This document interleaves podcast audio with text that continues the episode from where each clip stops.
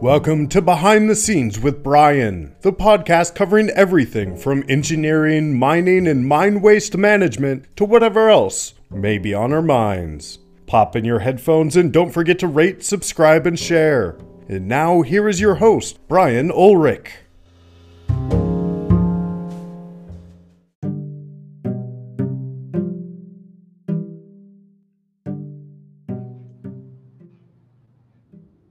Everyone, this is Brian. This is Behind the Scenes with Brian, and today I am joined by Sam Rivet from Photosat. Sam, how are you today? Good, Brian. Good. Thank you for having me on.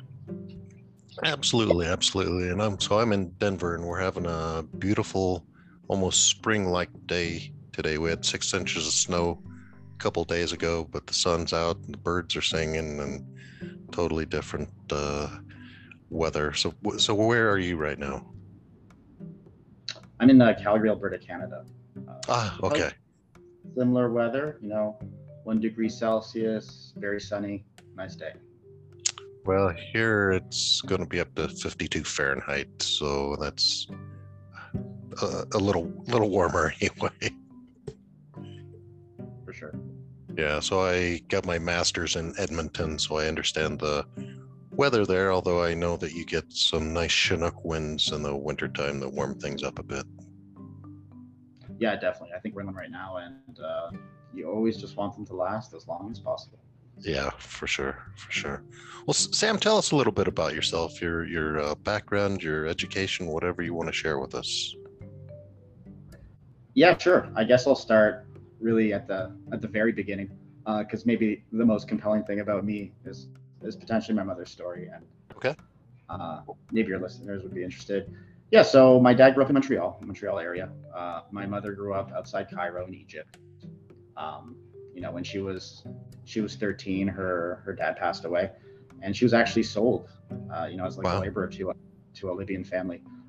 Um, and she worked for them. You know, as, as a as a you know growing up. They eventually moved to Montreal uh, when she was 18 Hmm. they were they're like you know your your your your service is done you've done your job uh, you know Wow. Wow. go um, so she left uh, she left her home and uh, you know started high school at 18 uh, learned english learned french uh, was able to get the marks to, to get a, a full scholarship into into university she met my dad there um, Mhm. they settled in Ottawa, and uh, yeah here i am so yeah i think that's I, I think of that a lot, and uh, yeah, I'm just I'm proud of her. Yeah, yeah. What a life. Um, there must be a lot of stories in there. Yeah, for sure. She didn't she didn't uh, share that with me until I was in my 20s. Yeah, I was always, so proud. Uh, Yeah. yeah. from there, um, born and raised in Ottawa. Uh, eventually attended Queen's University. Uh, bounced Mhm. around engineering a bit. I was in applied mathematics. Uh, then I was in civil. I eventually landed in mining. I graduated in 2008 from their mine engineering program. Uh, from there, I went to, to Fort McMurray. I worked at the uh, Horizon Oil Sand Mine for, Yeah, for six yeah. years. hmm I did my rotation there, uh, first in tailings as a tailings engineer, uh, then in the uh, projects department, you know, doing different construction projects to support the operation. Uh, and then I was a mine efficiency engineer. I think it's very similar probably to a dispatch engineer, you know, spending a lot of time with the dispatch system, analyzing the data, creating the reporting. Yep. Uh, reconcile. Um, then my wife got a, a really good opportunity in Calgary with Stantec. Uh, so we relocated there. Uh, I got a job in consulting um, at Norwest Corporation at the time. Uh, they've actually since also been. Now part of Stantec. Yeah. I think we'll eventually all be part of Stantec. Oh, Right. Right. Uh, yeah, the way things are going. Um, yeah, then from there, uh, there was the downturn, and you know, Norwest kind of uh, significantly reduced their number of employees, especially in their mining department. So I shifted my focus to civil. Uh, I did highway construction uh, here in Mhm. Calgary for three years, project engineer, uh, and then eventually landed at Photosat three years ago. Uh, initially as a as a sales engineer, more in a sales role now in a Yep. Solutions engineer role. So looking more product development Hmm. and things like that. okay. Okay. Awesome. Awesome. So, uh, what what does Photosat do? so Photosat's been around for almost 30 years now. I think it's 30 years this year, if I'm not mistaken. Uh, founded by Jerry Mitchell, uh, now run and managed by Andrea Mitchell. So still, you know, a family company, which I think is, is quite rare. And I think definitely affects uh, the culture in terms of maybe quality over capitalism. Uh, so I think it really made a name for themselves using the best satellite surveying out there. Um, Mhm, in my opinion, obviously, I'm I'm quite partial uh, to do a lot of satellite surveying in terms of taking uh, optical satellite imagery and producing 3D topographic surfaces from it, uh, and also do a lot of alteration mineral mapping. Hmm. Uh, so we work with a lot of you know large open pit mine sites, a lot, of mining companies in different capacities. I would say in surveying, um, we do. Uh, you know, mostly operational, large open pit mines with large tailings facilities. Obviously, if you're on a mine site, you have your own survey department, you have your surveyors, you know, you, you may have a drone program, uh, but eventually you're going to need to probably reset your survey database with a more comprehensive surface. You know, throughout the Yeah. year, you're, you're adding these smaller pickups. Every time you add a, a smaller data set, you know, there's the potential to introduce errors. So a lot of sites like to reset that with something then cover their entire site that's more comprehensive, third party, obviously. Um, and some sites just have difficulties, I think, surveying these large tailings facilities. You know, access can be an issue. Even flying it with a drone in in a day or two can be difficult. So, uh, you know, a big advantage is everything is captured at a specific moment in time in terms of the imagery. So the survey born from that is is uh, also timestamped. Uh, Uh-huh, a specific moment. Yep. We do a lot of uh, alteration mineral mapping, uh, you know, for exploration purposes. So this is something that kind of I learned new when I when I started at at Photosat was you know essentially the the, sat, the satellite images uh, that we work with. You know, each pixel is made up of uh, you know what what's the visible wavelengths to us. You know, red, green, and blue. Uh, Mhm. but there's also a lot of you know wavelengths that you know aren't necessarily visible, like near infrared, uh, shortwave infrared, uh, that you can incorporate in there, and you know you can use that for different purposes, uh, namely to to pick up on the spectral signatures of different minerals yeah, yeah. and things like that. Okay. And one of the things that I was really interested about you, your company, and you posted some things on LinkedIn about the Jagersfontein tailings facility in South Africa and um, and what uh, what you found out about it. Could you describe that to us? Yeah, so the the the Jagersfontein um, tailing storage facility uh, recently failed on the uh, initially September 11th, uh, 2022. Um, you know, it had been a facility that had been around for a long time, uh, went fairly dormant in the 70s. Um, you know, kind of ceased, changed ownership in, in 2010, and became active again. Uh, and you know, we had been involved in the Feijão and Fundão um, investigations in terms Yeah. of supplying like photo data uh, and Mhm. topography for those investigations. So we had we had experience doing this uh, in terms of you know applying the tools that we've developed towards um, looking into these forensic analyses, and we wanted to um, you know put a case study out there, utilizing that information, utilizing our to, to see what we could do it, for for this particular facility.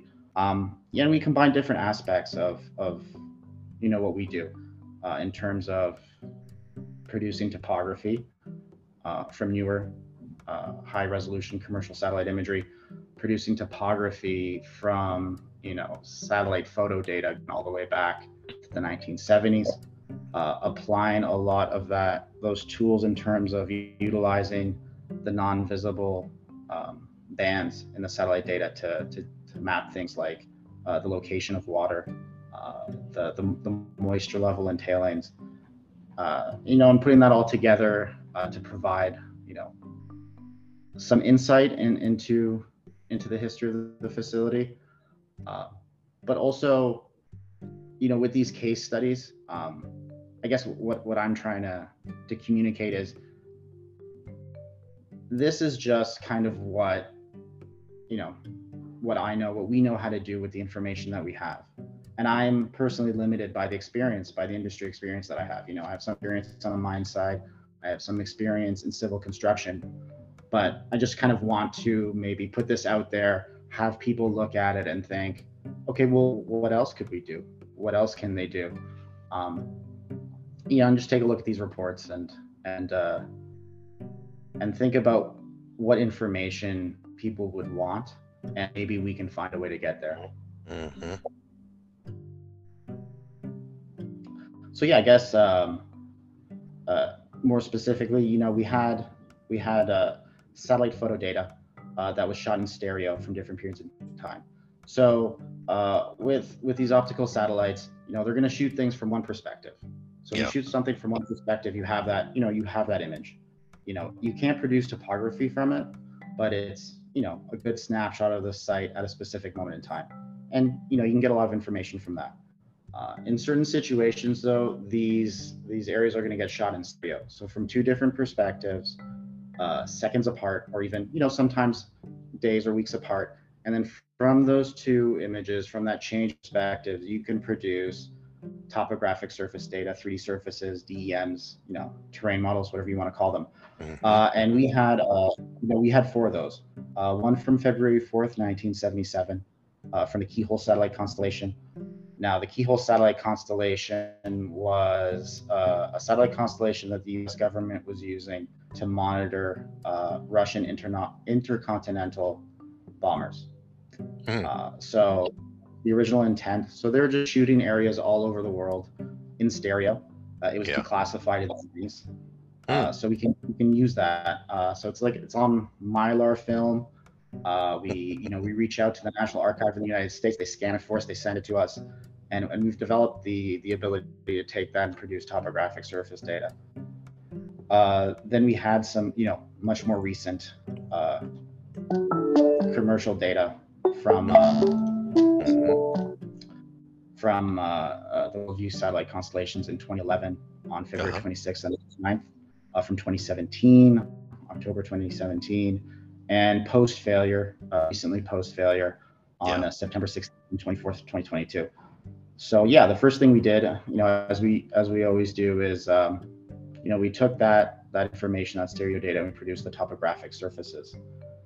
Um, and that you know gives us some information. You know, you can immediately use that to do things like run run the surfaces against each other uh, to get volumes. Um, you know, do measurements.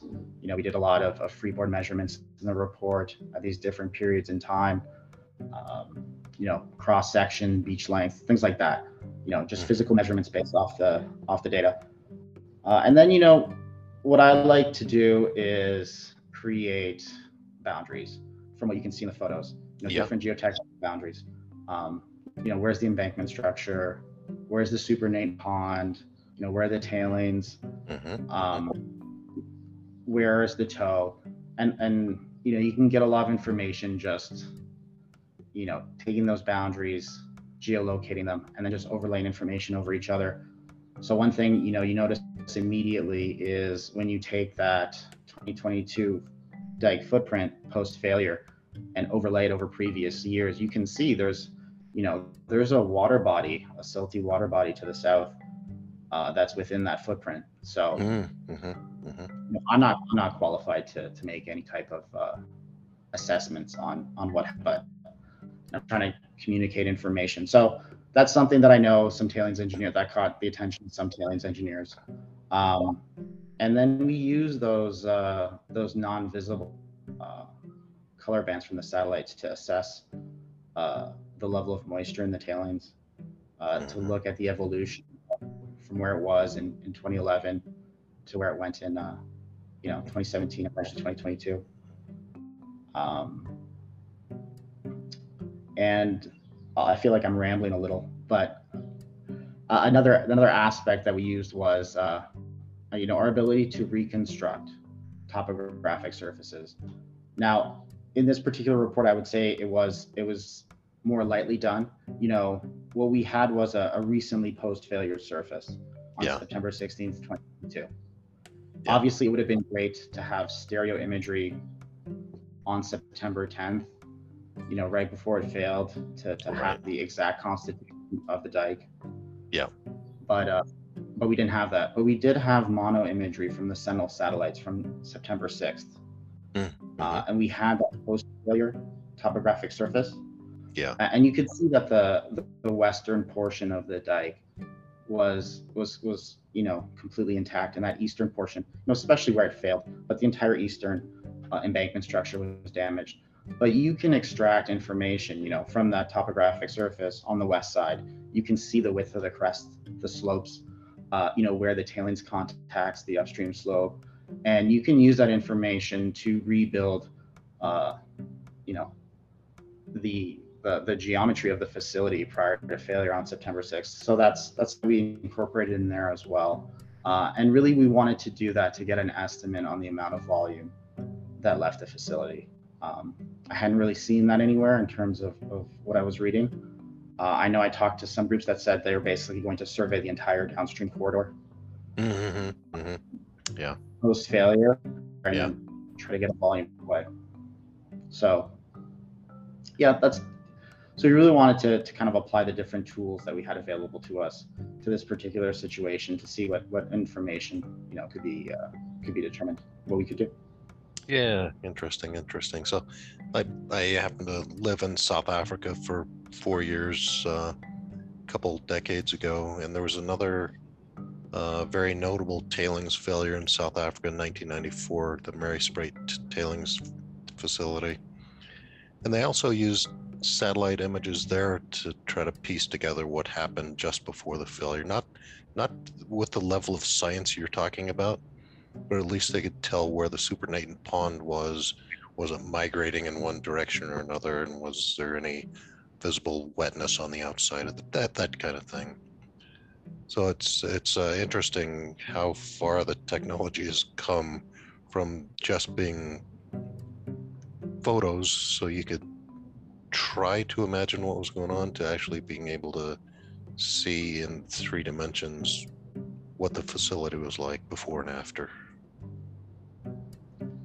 Yeah, I think with with right now with the the way the industry's headed and and the focus on these tailings facilities, um, you know, it's an opportunity for companies to really you know innovate and and try to do things that you know we ha- like we haven't done before.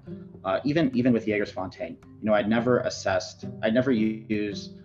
Um, you know the, the color bands on the satellites to assess the level of moisture in the tailings Yeah, but you know I, there was there was obviously some information online talking about um, you know the level of fluidity of the tailings prior to failure so you know you think wouldn't it be nice if we could and then you talk to someone who, who knows a lot about this kind of stuff and they're like yeah we can do that I was Yeah, like okay yeah. well let's do that um,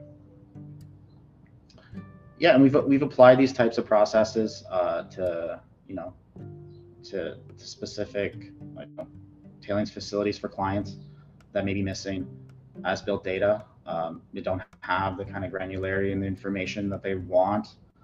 Really, when I heard that we had the capacity to go back to, you know, the 70s, that we could, there was this archive of satellite photo data that you could tie into to, to produce topography, but also to just extract information in 2D and bring that into um, you know three dimensions.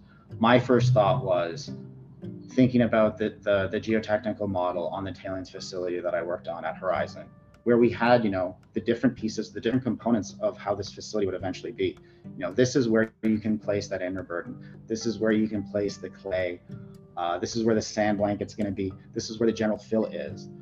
Uh, and i thought well wouldn't it be neat if we could do that retroactively to these older facilities and Yeah. remodel all the components? And obviously, you're going to need a lot of granularity in the data. Um, at times, it's going to be a lot of work, but you know, I think there's enough information out there where you know you're cross-referencing what you can see on photos to the topography that you can produce. Um, you know, you can see features. You can use your experience on you know what's what's an appropriate slope for the tailings in these situations what's an appropriate slope on the embankment material you can start to reconstitute these things to a pretty good level of detail uh, and you know i brought this up before we started recording but as you say you know not all you know all models are wrong um, you just hope that they're useful i think i, I may be butchering Yeah, your quote but yeah. you know that's really what you know we're, we're going for is is to provide a level of information uh, that you can back up with with photo evidence with um, topographic surface data uh, to uh, to give people insight into these legacy facilities that maybe been around a very long time that have changed hands um, and that a lot of people are just kind of blind and, and don't really know Yeah, and there's a shockingly large number of tailings facilities that I've worked around that don't have as-built information. So this is really uh, very useful, and even even specific components like an argument over whether a filter was constructed into a facility. Now, like like you say, you have to have pretty good granularity of the data to be able to see if on this day or this week or this month uh, they were putting in something that looked like it might be a different layer. So it, it kind of depends on if the data is there or not. But it, it does provide hope to be able to solve some of those arguments. yeah, we were working on a, a reconstruction project, and uh, you know, it was we had the we you know we had that original ground surface because you know the ability to go back to the 60s and 70s and produce this topography. Really, what it does is you can get original ground surface, which Yeah. oftentimes is missing. So at the very least, you can kind of get an overall volume of your facility, which I think is you know is is important, um, especially when you pair that with uh, uh, you know for your dam breach analysis and whatnot but for this particular situation, you know, I was we were reconstructing the starter dike. You know, I, I could see, you know, in those initial years there was a starter dike. You could see the crest, I could see the toe. You can see where the toe con- contacts that original ground surface. So you can see the benching. So I'm fairly confident, you know, this this starter dike is probably fairly close to how it was. Um, but you know, I wanted to check the volume that I was getting in, in uh, you know, from running the original ground surface to that, you know, reconstructed starter dike and I could see there was, you know, an area that looked like it had been borrowed, uh, that they were probably sourcing the material from. You know, it was a shorter haul; it made a lot of sense. But there was also the pit. Um, you know, so they might have gotten a pit. You know, there might have been waste from there. Uh, so, you know, that's where you know using those those non-visible color bands. You know, that that material that was um, that was borrowed released a spectral signature, and it was the same spectral signature that was in the fill material on the starter dike, which was different than what was coming out of the pit. Ah, So, so then you know you can you can based on the footprint of what had been burrowed, you can kind of estimate as to how much material came out of the cut. Uh, you know, you count for topsoil, maybe compaction and stuff yeah, like that, yeah, and it lines very well with what was in you know that reconstituted, reconstructed shape of the starter dike. Um, so it gives you confidence in what you're doing. So just you know combining different things like that to um, to just try to create something that yeah. you know yeah. you know not exactly what happened, but you're just trying to get close. Yeah, that's very cool. That's very cool. You know, you know what, Sam? I think I've covered everything I wanted to ask you. Is there something that uh, you were hoping I would ask, but I haven't? Um, no, no, nothing really. I think one thing that I didn't mention is in terms of utilizing the archive, uh, I think it, it may be most useful for things like a dam breach analysis for those types of surveys. Yeah, Uh, we have, you know, the, these surveys are often, you know, hundreds of square kilometers. You kind of need Mhm. information in a Mhm. tight corridor.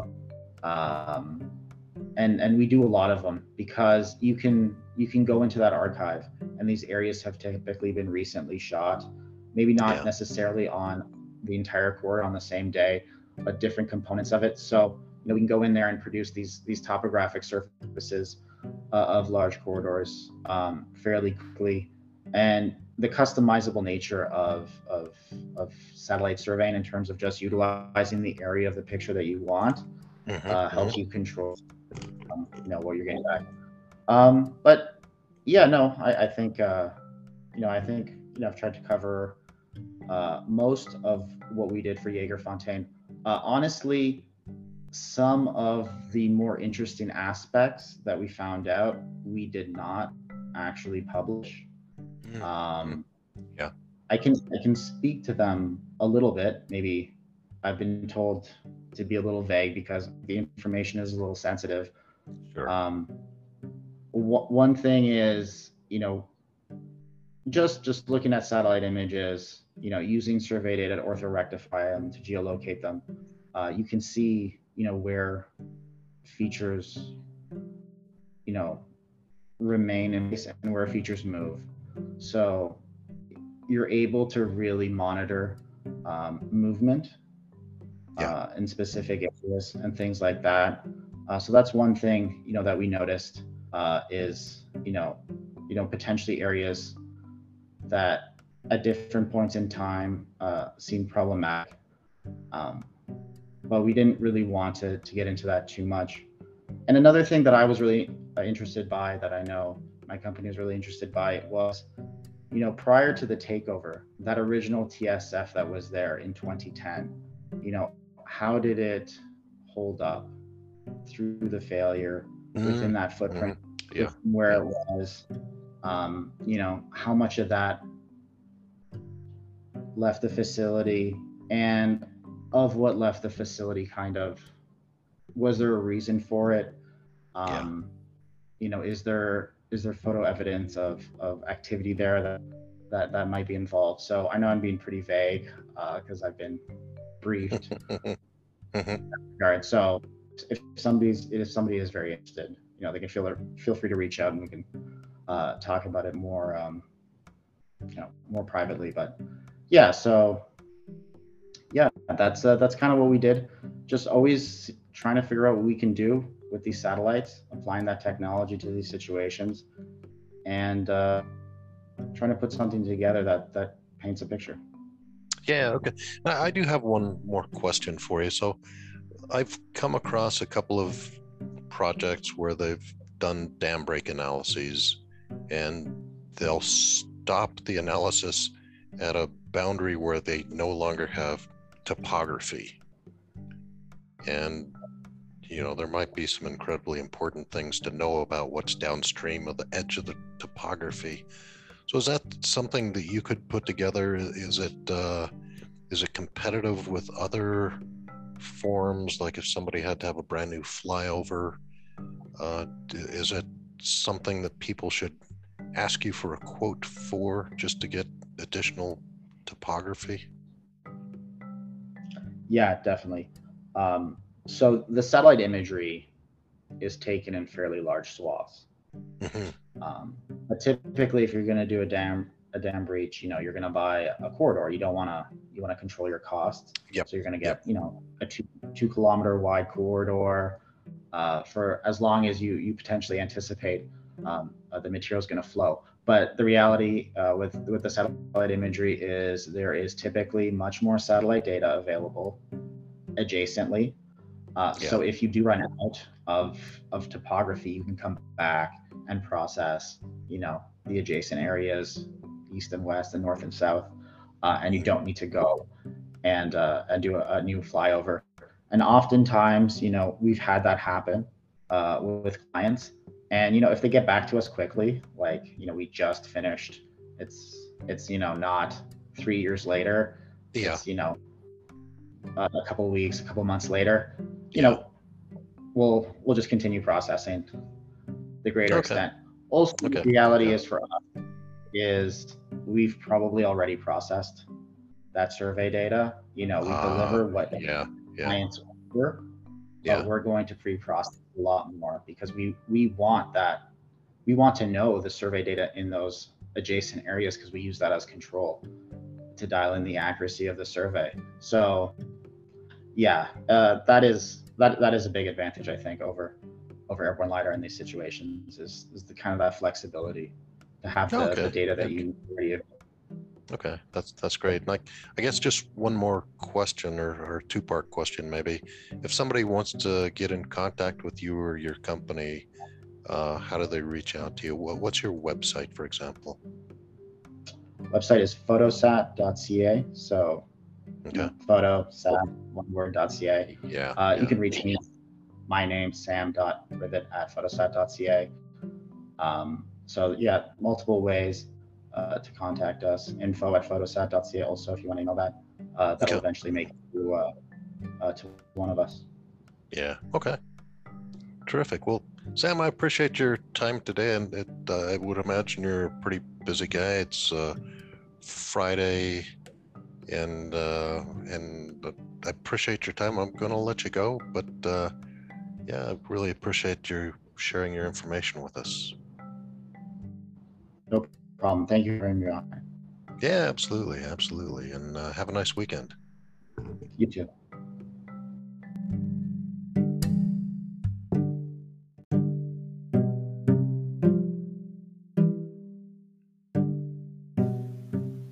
Well, that's it. I'm Brian, and this is Behind the Scenes with Brian. Until next time, keep on rocking.